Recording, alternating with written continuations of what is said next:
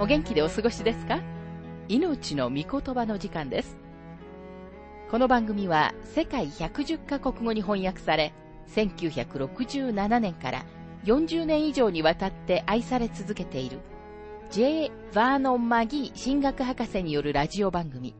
スルー・ザ・バイブルをもとに日本語訳されたものです。旧新約聖書66巻の学びからダニエル書の学びを続けてお送りしております。今日の聖書の箇所は、ダニエル書4章27節から37節と5章1節です。お話はラジオ牧師福田博之さんです。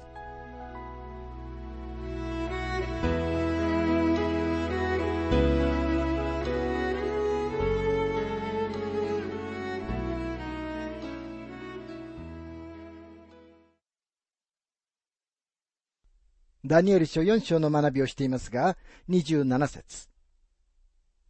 それゆえ王様、私の勧告を快く受け入れて、正しい行いによって、あなたの罪を除き、貧しい者を憐れんで、あなたの咎を除いてください。そうすればあなたの繁栄は長く続くでしょう。ネブカデネザルは自分の心の中に不安を覚えています。彼は確かに世に平和をもたらし、この時彼の権威に挑戦しようという者は一人もいませんでした。でも彼は罪の中に生きているのです。ダニエルはネブカデネザルに罪を悔い改め、罪から離れる必要があると教えます。彼は神様に立ち返り、正義の生活に向かう必要がありました。ダニエルは、来ようとしている裁きから逃れるために、彼が改心するように助言します。まだそこから助けられる希望があるのです。これはネブカデネザルに対する神様の最後の警告だったと思います。今日私たちが目にするとても多くの精神的、感情的な異常は、実際霊的な問題の結果がほとんどだと思います。私たちが目にする人々の生活の中にある不安定な状態の多くは人間の霊的な状態に根ざしていると思います。もし彼らがキリストのもとに記載すれば、彼らのための平安がそこにはあるのです。ダニエル書4章の28節から30節このことが皆、根深でネザル王の身に起こった。12ヶ月の後、彼がバビロンの王の宮殿の屋上を歩いていたとき、王はこう言っていた。この大バビロンは私の権力によって王の家とするために、また私の意向を輝かすために私が建てたものではないか。ネブカデネザルはダニエルの警告に注意を払いませんでした。裁きが下る前に一年間の恵みの時が過ぎて行きました。神様はなんと忍耐深いお方でしょうか？でも神様の恵み深さと忍耐深さは、あえて罪を悔い改めない罪人には理解されません。伝道者の書8章の11節にはこのように書かれています。悪い行いに対する宣告がすぐ下されないので、人の子らの心は悪を行う思いで満ちている。王は精神的な崩壊に瀕していました。彼は自分の大きな王国を見回しました。神様がすでに彼に神様がお与えになったのだと言われた王国です。それにもかかわらず、ネブカデネザルは今、この大バビロンは私が建てたものではないかと豪語します。今まで歴史全体を通して小さな帝国を作り、それをプライドを持って見渡した数えきれないほどの人々がいました。マギー博士はご自分の経験を次のように述べています。私は時々若い牧師たちに助言をするチャンスが与えられます。私は彼らに次のように言います。君たち、自分の教会を小さな帝国に立て上げようとしてはいけないよ。私もそのような見地から出発したんだが、正直言ってその時ほど不安で満足していなかった時はなかったよ。ダニエル書の聖書の箇所がある日私に本当に語ってくれました。そして私は自分が帝国を築く者になろうとしていたことに気づいたのです。そのようなことをするのは神様が私に意図されたことではありませんでした。私のミニストリーは人々の人生を立て上げるものであって、偉大な帝国を建てようとするものではなかったのです。ですから私は若い牧師たちに言います。人々の人生を立て上げ始めなさい。そうすれば主はあなたに持ってほしいと願われるものをあなたにくださるから。つまり牧師や教会のリーダーが教会を私物化しないように警戒しなければならないということです。ダニエル書4章の31節から33節この言葉がまだ王の口にあるうちに天から声があった。ネブカデネザルをあなたに告げる。国はあなたから取り去られた。あなたは人間の中から追い出され、野の獣と共に住み、牛のように草を食べ、こうして七つの時があなたの上を過ぎ、ついにあなたは意図高き方が人間の国を支配し、その国を御心にかなう者にお与えになることを知るようになる。この言葉は直ちにネブカデネザルの上に成就した。彼は人間の中から追い出され、牛のように草を食べ、その体は天の梅雨に濡れて、ついに彼の髪の毛はわしの羽のようになり、爪は鳥の爪のようになった。ネブカデネザルは宮廷から自然の中に住むために遠くに出て行きました。このような方法で神様がこの人を個人的に取り扱われます。彼が正常さと理性の水準から離れてしまったとき、彼の王国は彼からスルッと逃げてしまいました。この当時の発狂した人物は治療のために施設に入れられるよりはむしろその場所から追い出されました。通常の状況のもとでは、ネブカデネザルは決して王座に戻ることはできなかったはずです。でも神様は彼がレッスンを学んだ後、彼は王座に戻ると約束されました。歴史はネブカデネザルの人生の中に確かにこのような事実が存在したことを証明しています。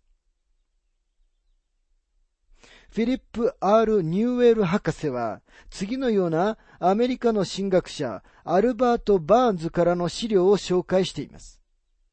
そこにはこのように書かれています。ヨセフスはバビロンの歴史家ベロッソスがネブカデネザルが死ぬ前に苦しんだ奇妙な病について明確な言及をしている。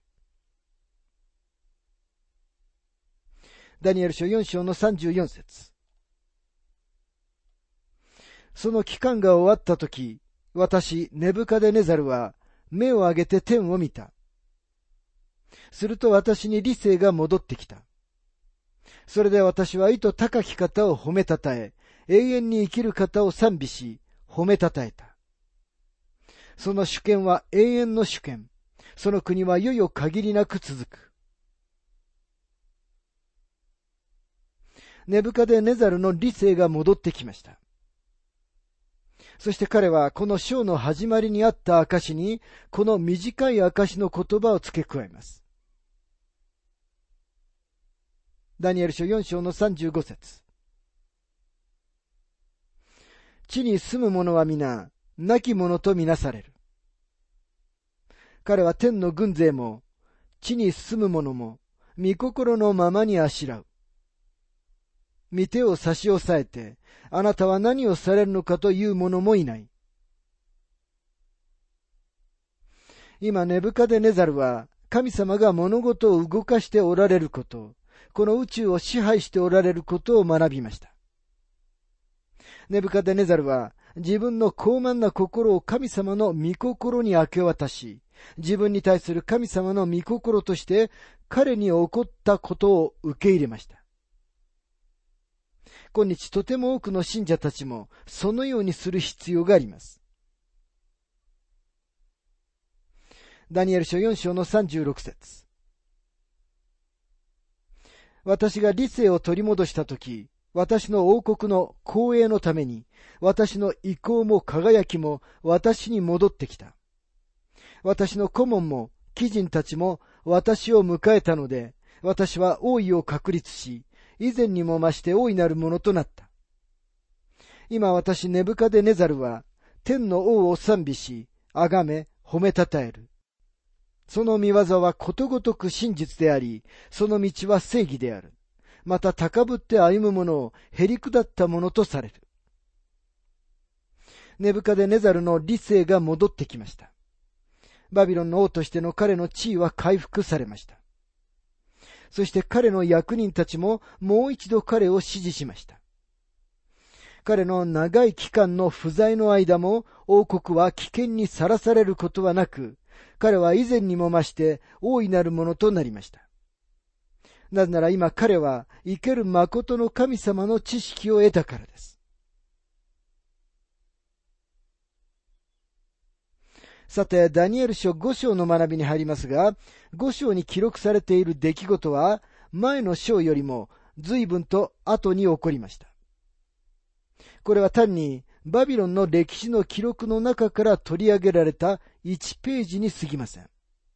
つまり実際は4章の出来事の後、多くのことが起こっていました。ダニエル書5章の一節。ベルシャタル王は、千人の貴人たちのために大宴会を催し、その千人の前で葡萄酒を飲んでいた。さて、ベルシャタルとは誰で、彼はどのようにして王座についたのでしょうか前の章では王はネブカデネザルでした。ベルシャツァルは異論の多い歴史上の人物です。ですから私たちはちょっと時間をとって彼のことを見てみる必要があります。英国国教会の聖職者、ファーラー地方監督は、ベルシャツァルなどという王はいなかったと述べています。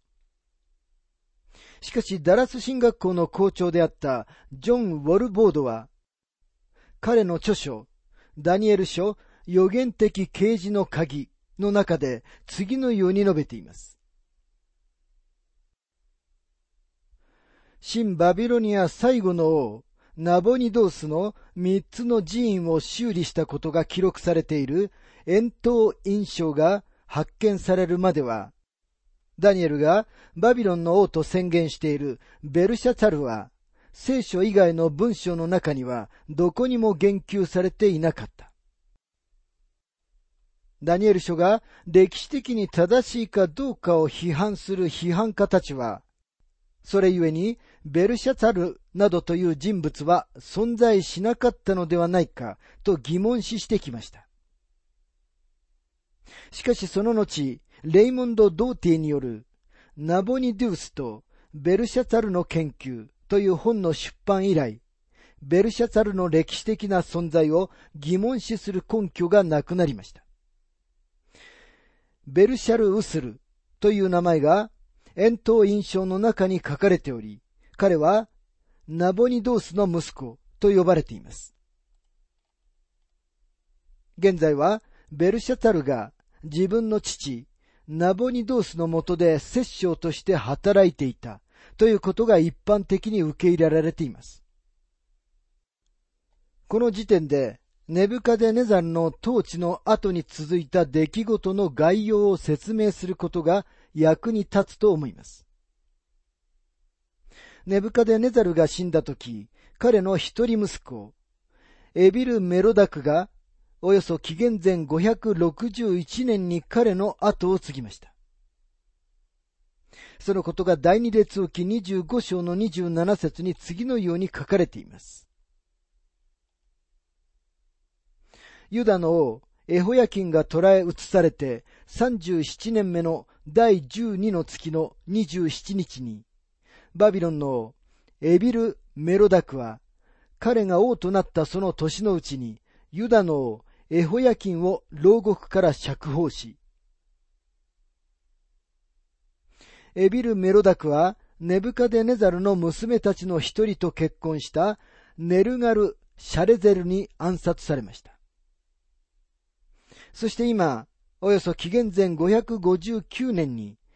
ネルガル・シャレゼルがエビル・メロダクに取って代わり王座についたのです。ネルガル・シャレゼルの後は、彼の若い息子が後を継ぎました。この息子は、ナボニドース、ネブカデネザルのもう一人の娘の夫によって殺害されるまで、ほんの数ヶ月統治しました。バビロン帝国の最後の支配者であったナボニドースは、ほとんどの時、王国から離れて海外遠征に時を費やしていました。そして彼の息子、ベルシャツァルが、彼の副摂政としてバビロンに残ったのです。このすべてのことは、預言者エレミアが言ったことの正確さを明らかにしています。エレミア書27章の6節から7節にはこのように書かれています。今私はこれらすべての国を私のしもべ、バビロンのネブカデネザルの手に与え、野の獣も彼に与えて仕えさせる。彼の国に時が来るまで、すべての国は彼と、その子と、その子の子に仕えよう。しかし時が来ると、多くの民や大王たちが彼を自分たちの奴隷とする。言い換えればバビロン王国は、ネブカデネザルの息子と孫の統治までは続くが、その後、金の頭としてのバビロンの統治は終わるということです。ベルシャツァルが存在したことのさらなる証拠は、年度の遠投印象に残されていたナボニドースの月の神に対する祈りの発見でした。彼は自分の息子のために次のように祈りました。私の息子、私の心の子孫が自分の神を敬い、罪を犯すことがないように。ギリシャの歴史家であったヘロドトスもまた、このことに言及して確認しています。五章に記録されている出来事の間、ナボニドースは戦場におり、彼の息子、ベルシャツァルはバビロンにいました。これから見ていくとわかりますが、ベルシャツァルがダニエルに王国の中での地位を提供しようとするとき、その地位は、王国内の第三の権力という地位でした。ではなぜベルシャツァルのすぐ後の第2ではないのでしょうかそれはベルシャツァル自身がナンバー2だったからなんです。この時は彼の父が本当の王でした。この一節に紹介されているベルシャツァルの宴会の間、メディア人の将軍、ゴブリアスがバビロンの町を外側から包囲していました。ギリシャの歴史家、クセノポンは彼らがどのようにしてユーフラテス川の運河を主要な水路に戻し、その後町の城壁の下に軍隊を満たしたかを説明しています。ですから何年もの間、批判家たちによって割引されていたこの章の出来事は、今日一般の歴史によって確認されているのです。私たちは歴史家たちが時には嘘をつくこと、そしていつでも彼らの書いたものに信頼することはできないことを知っています。でもここでは歴史の研究が聖書の記事に同意しているのです。またここには、ベルシャツァル王は、千人の貴人たちのために大宴会を催し、その千人の前で葡萄酒を飲んでいたとありますが、この若い成り上がり者のベルシャツァルの傲慢を見てください。彼は町からよく見えるところにゴブリアスの軍隊がいるというのに、このような無駄遣いをしているのです。おそらくベルシャツァルは、この町が難攻不落だと思っていたのだと思います。確かにネブカデネザルは、この町をどのような方位にもよく耐えるように気づきました。町の城壁は実際 24km 四方で、レンガでできていました。90メートル強の高さで、町の城壁の周りを4台の二輪馬車が肩を並べて走るほどの幅がありました。言い換えれば彼らは町の上に高速道路を敷くことができたのです。ネブカデネザルは何年も持つほどの穀物の蓄えと水を用意していました。事実、ユーフラテス川からの町の真ん中を通る水路が開かれていました。ベルシャタルの宴会は、外側の敵をわざと無視するものではあったか、あるいは内側にいる者たちの士気を高めるためであったかもしれません。ここにはその宴会が盛大なカクテルパーティーで始まったと書かれています。アルコールの問題は今日、すべての人類に共通の問題でもあります。多くの国々がアルコール飲料のせいで滅びました。それはマリファナのせいではなかったのです。誤解しないでいただきたいと思いますが、マリファナの使用を支持しているのではありません。ただ麻薬の問題を解決しようとしている改革者たちが、自分がアルコールを放棄しようとしていないところに偽善があると言っているのです。ベルシャサルは、客たちのために自分が今日する宴会を彼らが楽しめるように、盛大なカクテルパーティーで彼らを盛り上げて宴会を始めました。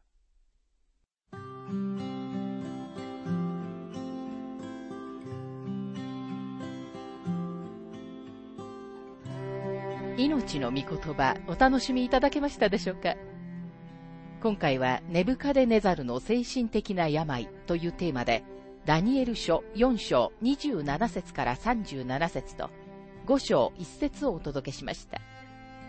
お話はラジオ牧師福田博之さんでした。なお番組ではあなたからのご意見、ご感想、また聖書に関するご質問をお待ちしております。お便りの宛先は、郵便番号592-8345大阪府堺市浜寺昭和町4-462